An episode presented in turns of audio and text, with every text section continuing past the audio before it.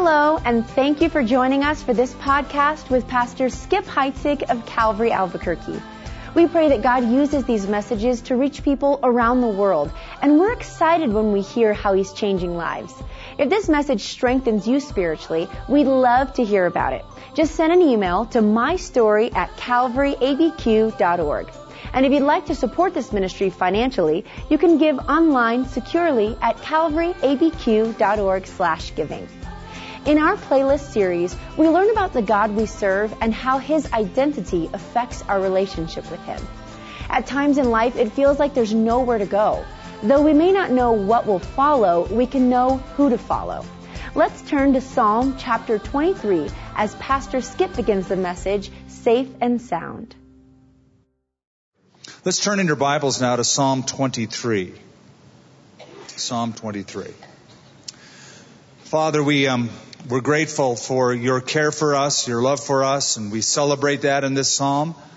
I just pray that we would uh, push aside all distractions and uh, thoughts of what this week is going to bring us or might bring us. And um, we would meditate, Lord, upon the truths that are discovered in this epic psalm.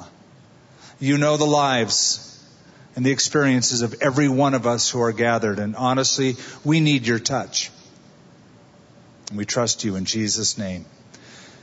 Amen. The Lord is my shepherd. I shall not want.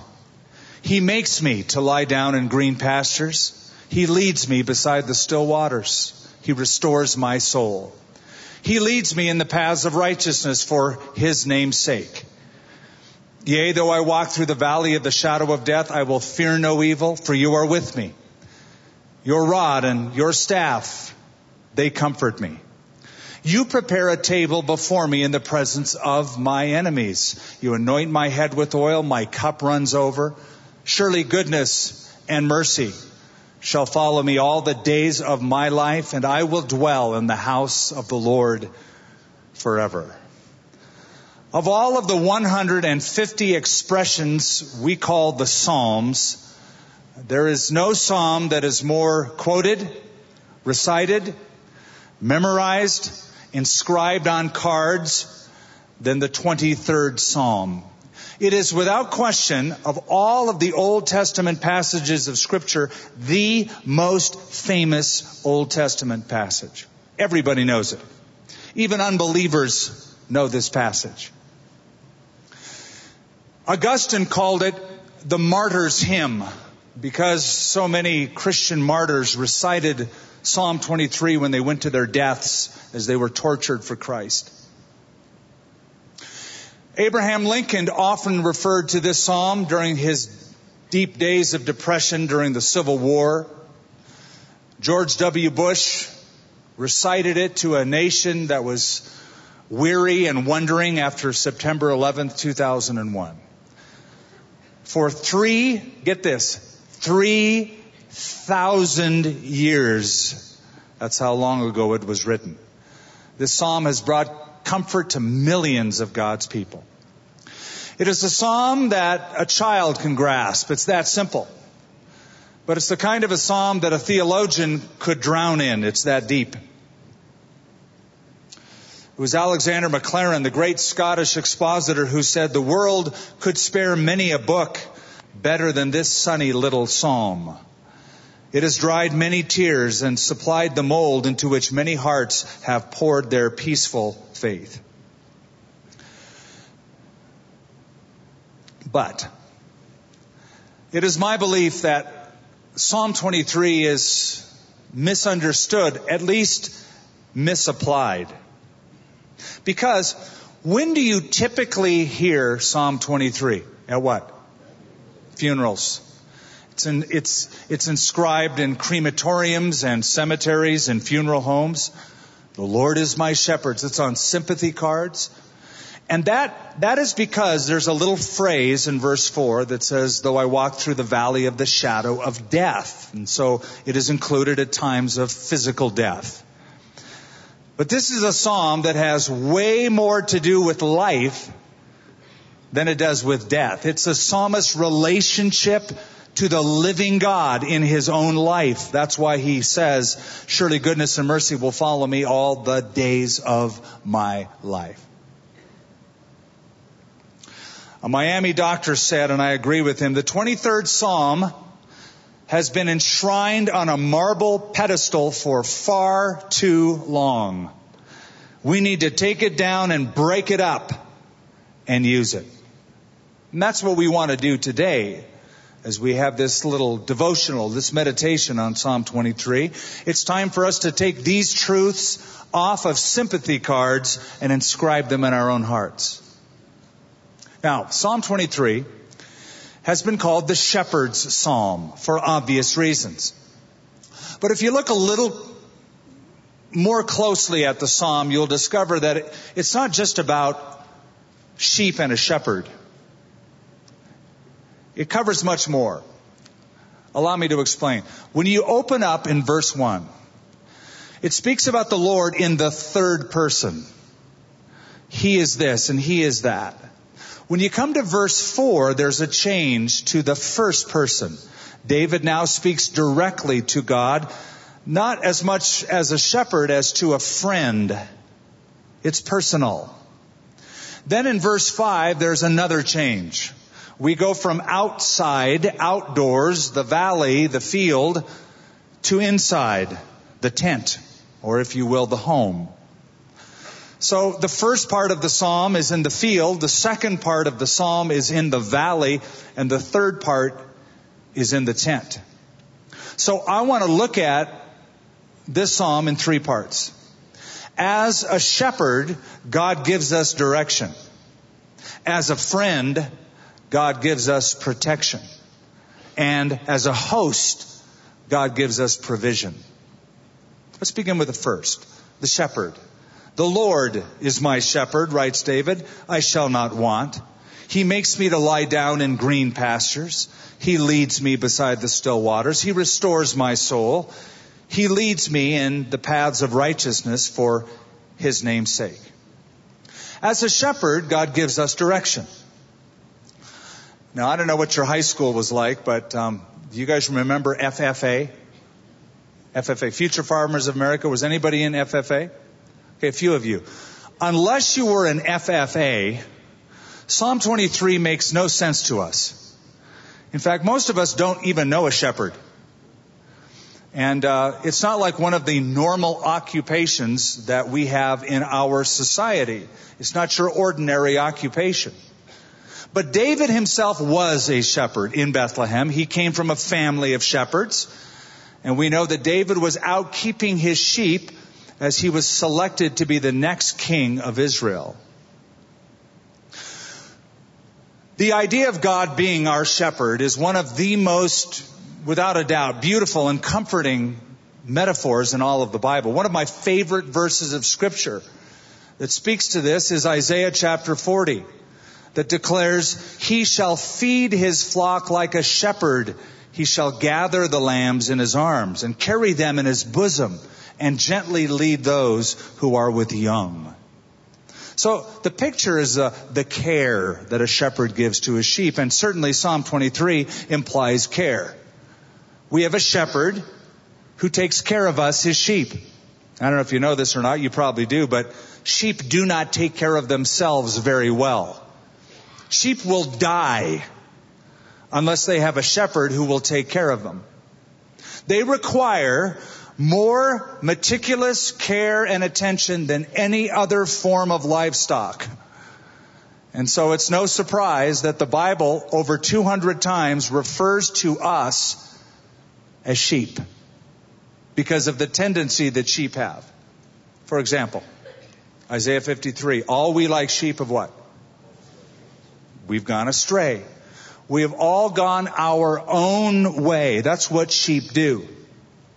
Back in 2005 in eastern Turkey, there were 1,500 sheep gathered together in one spot. There were several flocks with several shepherds who all got together, put their flocks in one place, while the shepherds went off and ate breakfast together. Apparently nobody was watching the sheep. Suddenly, one little sheep had an idea. And that is, I'm going to jump over that cliff. And he did. And apparently all the other sheep thought that sheep knew where he was going. So 400 of them followed him before they finally found out that 400 sheep had died going over a cliff. The estimated loss was $74,000. Really? I mean, I'm not trying to pull the wool over your eyes. They lost that much money. In fact, get this, the only time in the Bible that sheep are ever seen in a favorable light is when they are under the care of a good shepherd.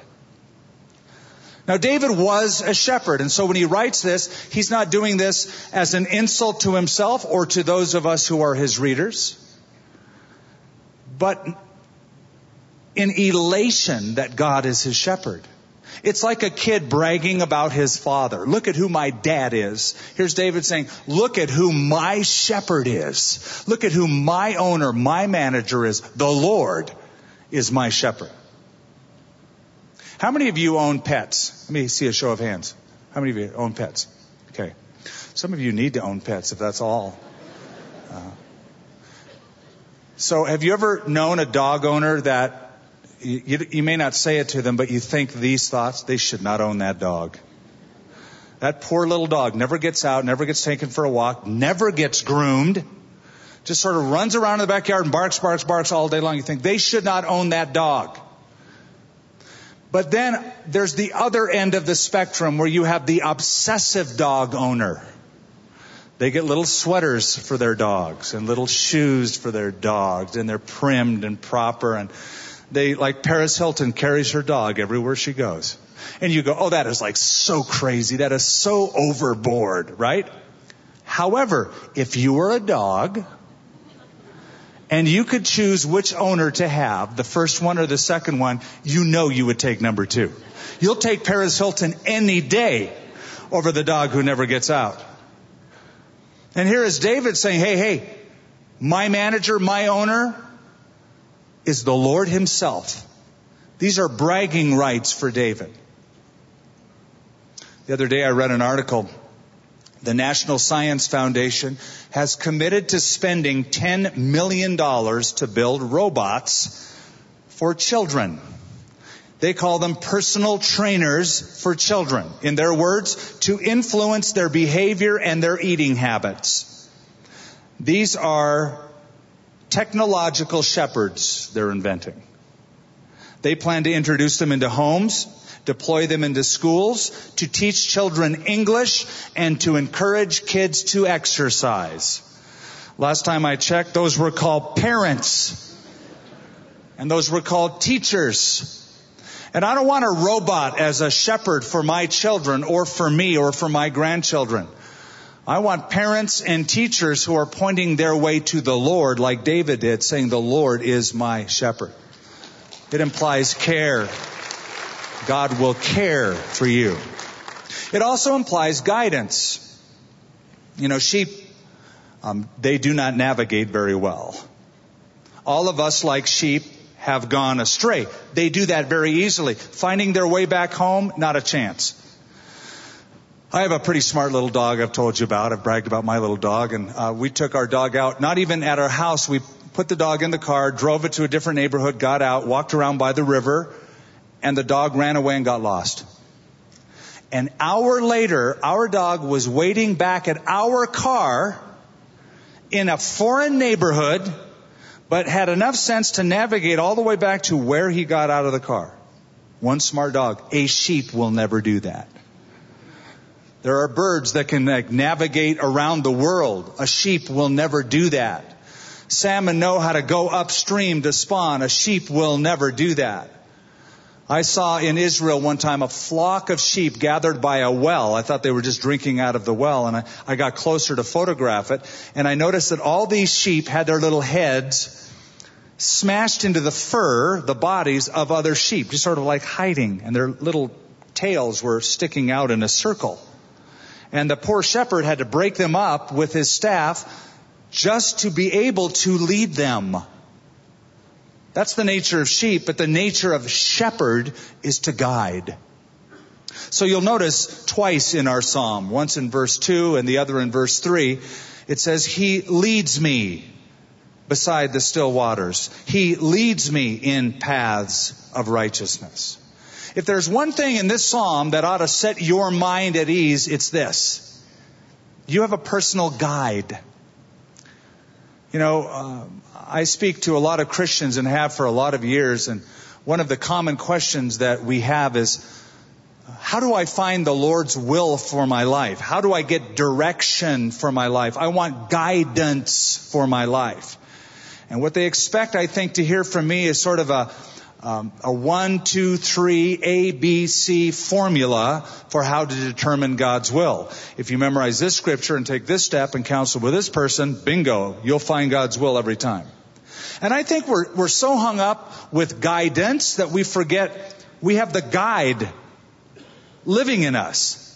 We want direction when God is saying, hey, I, the director, will live inside of you. Now, if you were traveling to a foreign city like New York City, would you rather have a complicated set of instructions to get you around town? Or how about this? What if a local resident said, yo, let me get in the car with you.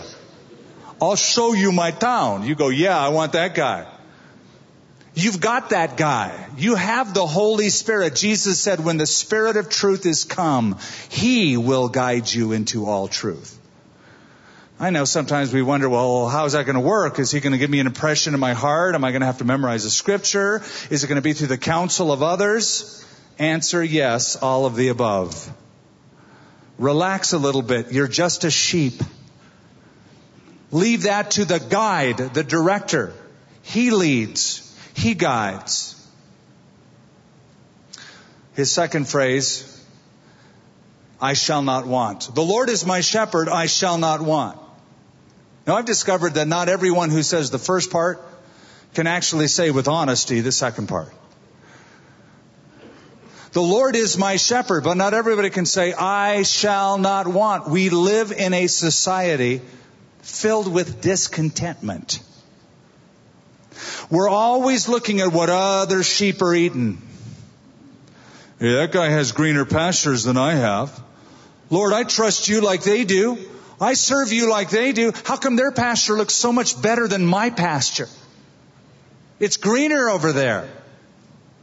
The Lord is my shepherd. I shall not want.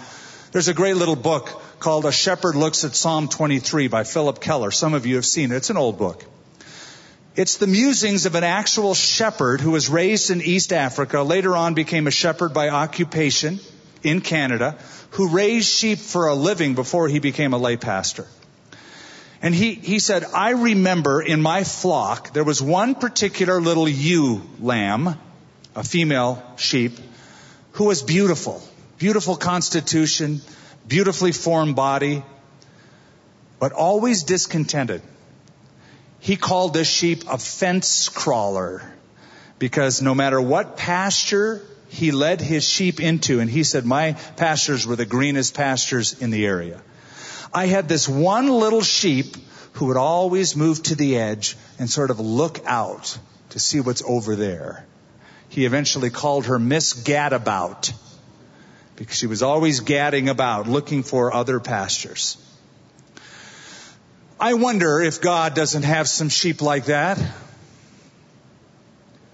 who are disgruntled, who are always complaining, and may I be quick to add that a complaining sheep is a disgrace to the shepherd?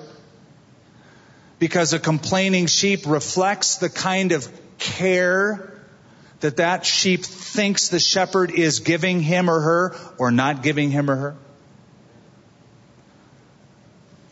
And imagine how unbelievers feel when they look at complaining sheep's lives. You're trying to win people to Christ and you're always complaining and moaning. You know what they're thinking? I don't want to follow your shepherd.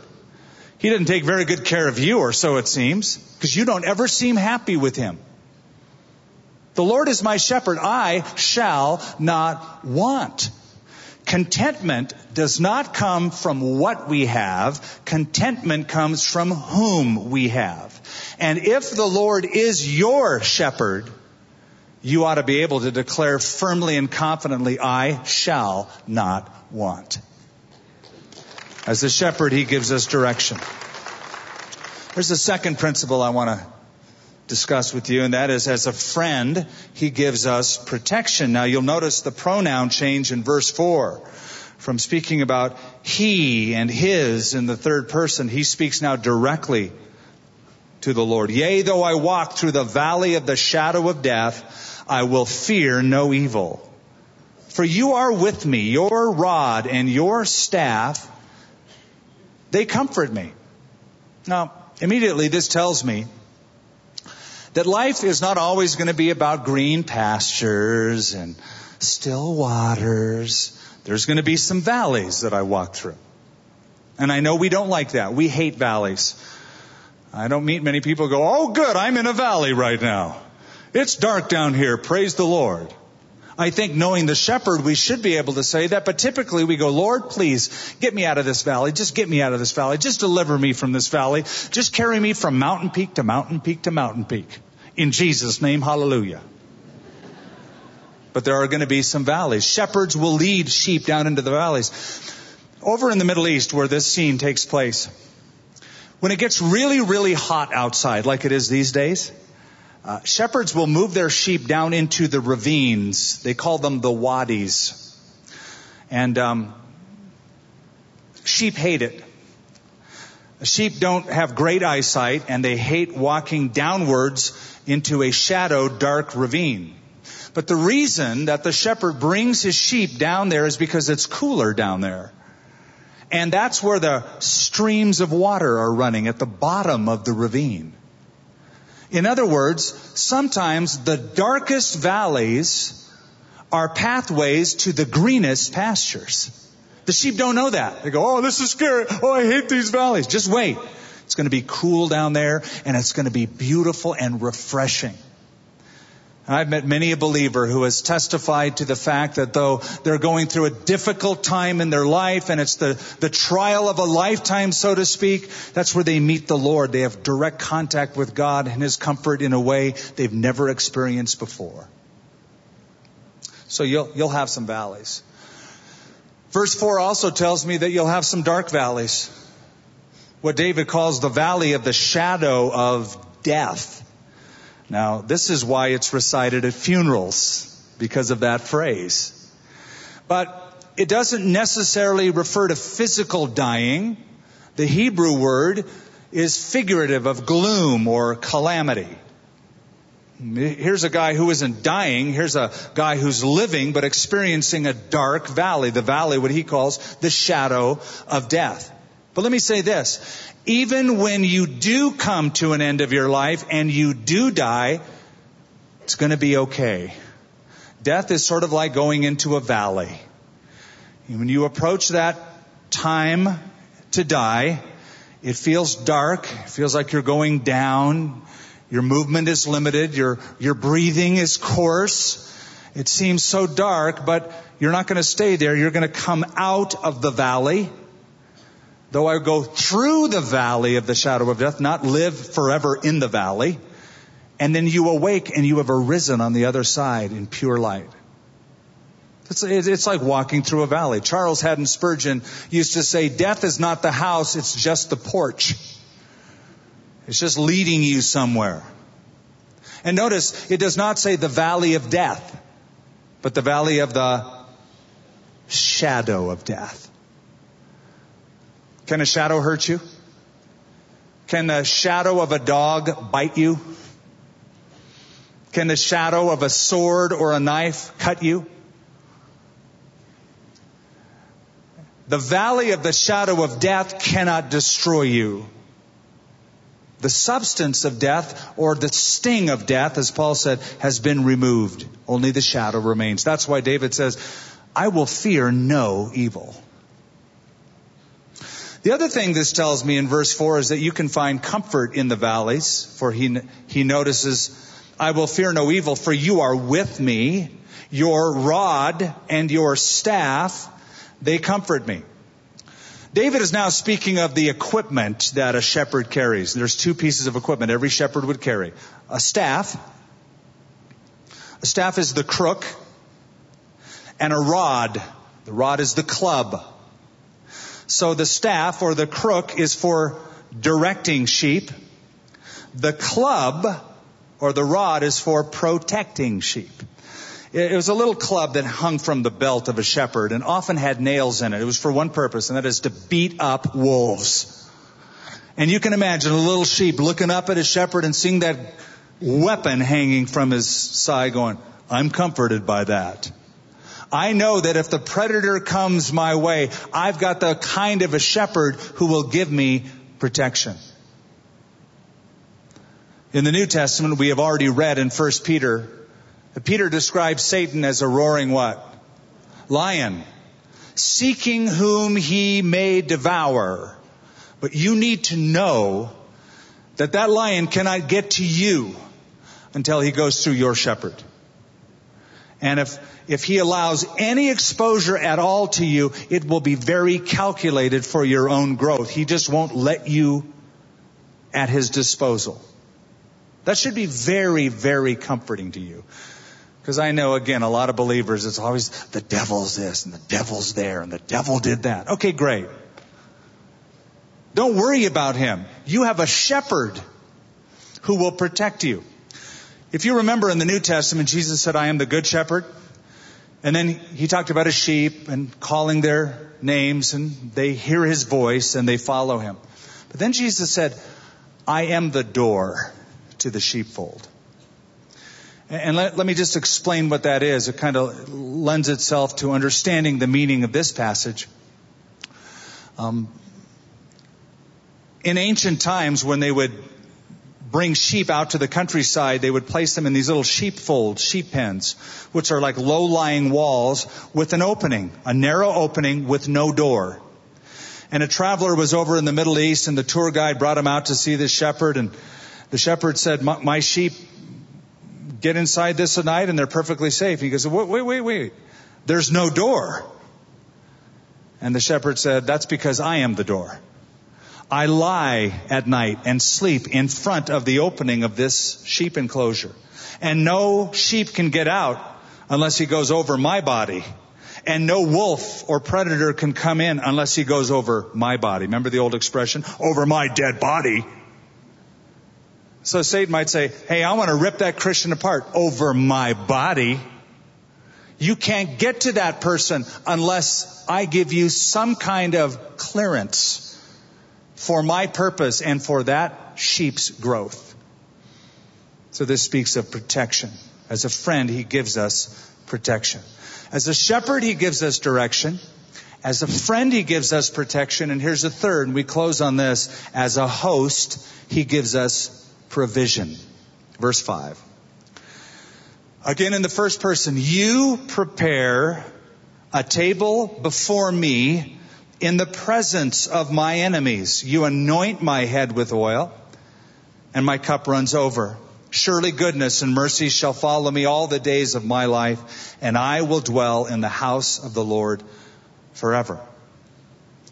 Now please notice in verse 5, we have, we have a change of metaphor, a change of picture. We're not dealing with sheep and a shepherd any longer. We're now inside the tent, being the guest to someone who is being the host and lavishly giving us a meal.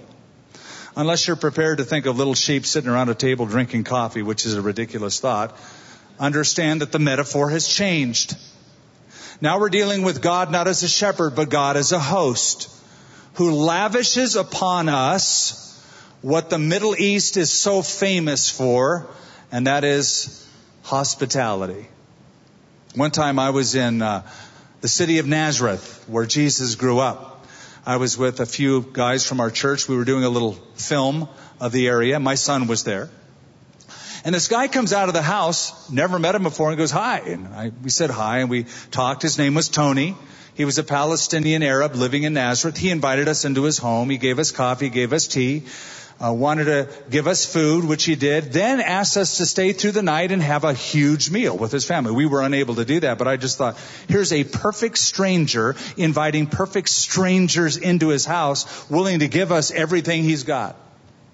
Amazing hospitality. That's the picture that is drawn here. In ancient times, when you went into somebody's tent as a visitor, there was a protocol. First of all, they would give you the common kiss three times on one cheek, the other cheek, and then back to the first cheek. Uh, then the servant would remove your sandals and wash your feet. Then they would place oil on your face, on your head, a scented olive oil to refresh you after the burning sun. Then they would give you uh, a glass of wine with honey, a very sweet mixture to bring you refreshment. Then they would spread a rug before you and they would serve you a meal. Lavish provision is the idea. Notice that David says, My cup runs over. Can't you just picture the host just pouring, pouring, and the guest going, No, no, that's enough. That's enough, really. He just kind of keeps pouring over and over. Sometimes I play a little joke on my friends. You know, we're sitting at lunch and and I have water, and they say, hey, can I have some more water? And I just sort of keep pouring and keep pouring and keep pouring until it just overflows onto the table. It looks like they made a mess. I know it's a adolescent thing to do, but what can I say? Uh, God isn't playing a joke on his guests. The idea is that you are just so abundant in your provision and your love for me, Lord. My cup runs over. And then you'll notice it's followed by surely goodness and mercy shall follow me. That's a declaration of the future based on the past. Surely goodness and mercy will follow me all the days of my life. Why would he say that? He would say that because that's been the track record. You have taken care of me and protected me and directed me and taken care of me all through my life. I am now sure that in the future you're going to do the same. He's not saying, I declare by faith that my life will be painless from now on. After all, he's eating in the presence of his what? Enemies. He's got some enemies. But though his enemies pursue him, what David is saying is, I know that goodness and mercy will also chase after me all the days of my life because it's always been that way. I'm making a declaration of my future based upon the past. This, folks, this is a statement of choice. This is a statement of faith. It's, it's, forgive the analogy, but in the uh, words of Winnie the Pooh, the famous theologian, it's the choice to be Tigger and not Eeyore. Some people have just chosen to be Eeyore. They're just always, it's always bad. It's not my cup runneth over, it's my cup leaketh under. But then there are those who say, no, I'm making a stand by faith to declare, based upon who God is, what He has promised, and where He has taken me, surely goodness and mercy will follow all the days of my life. That's the choice to be like Tigger and not like Eeyore. Our trouble is that so often we write our sorrows in the marble and we write our mercies in the dust. Not David. Not David. My cup runs over. Surely goodness and mercy will follow me all the days of my life. Do you know the shepherd? There was once a famous actor that was invited to a social gathering. And people were so excited to have this actor there. He was known for um, his ability to portray characters and say lines in a way that was unparalleled. So that night at dinner, people were asking him to recite famous lines of different literary works. And there was a, a, minister who was also at that dinner, and he said, I'd like you to recite Psalm 23 for the audience. And the actor said, I'd love to do that under one condition that after I'm done, you come and recite Psalm 23. pastor said, You're on. So the actor, as you would expect, in typical eloquence like a thespian would, rising of his voice and the falling of his voice, just said it perfectly. And afterwards, people gave him a cheering round of applause that lasted for several moments. Afterwards, the pastor got up. He was older. His voice was a little rougher. Uh, his eloquence was not perfect. But he recited Psalm 23. And after he did, there was not a dry eye in the audience. Everyone was in tears. And after dinner, they asked the actor what made the difference. The actor said, I know the psalm. He knows the shepherd. We all know the psalm. Everybody knows this psalm. But do you know the shepherd? Do you know his direction in your life? Do you know his protection in your life? Do you feel and experience his provision in your life? Can you say, the Lord is my personal shepherd? I shall not want. And it could be, it could be that you're just in a little bit of a rut today. You, did you know that one of the, um, one of the common problems that, that sheep have is called being cast, C-A-S-T. Shepherds will refer to a cast sheep.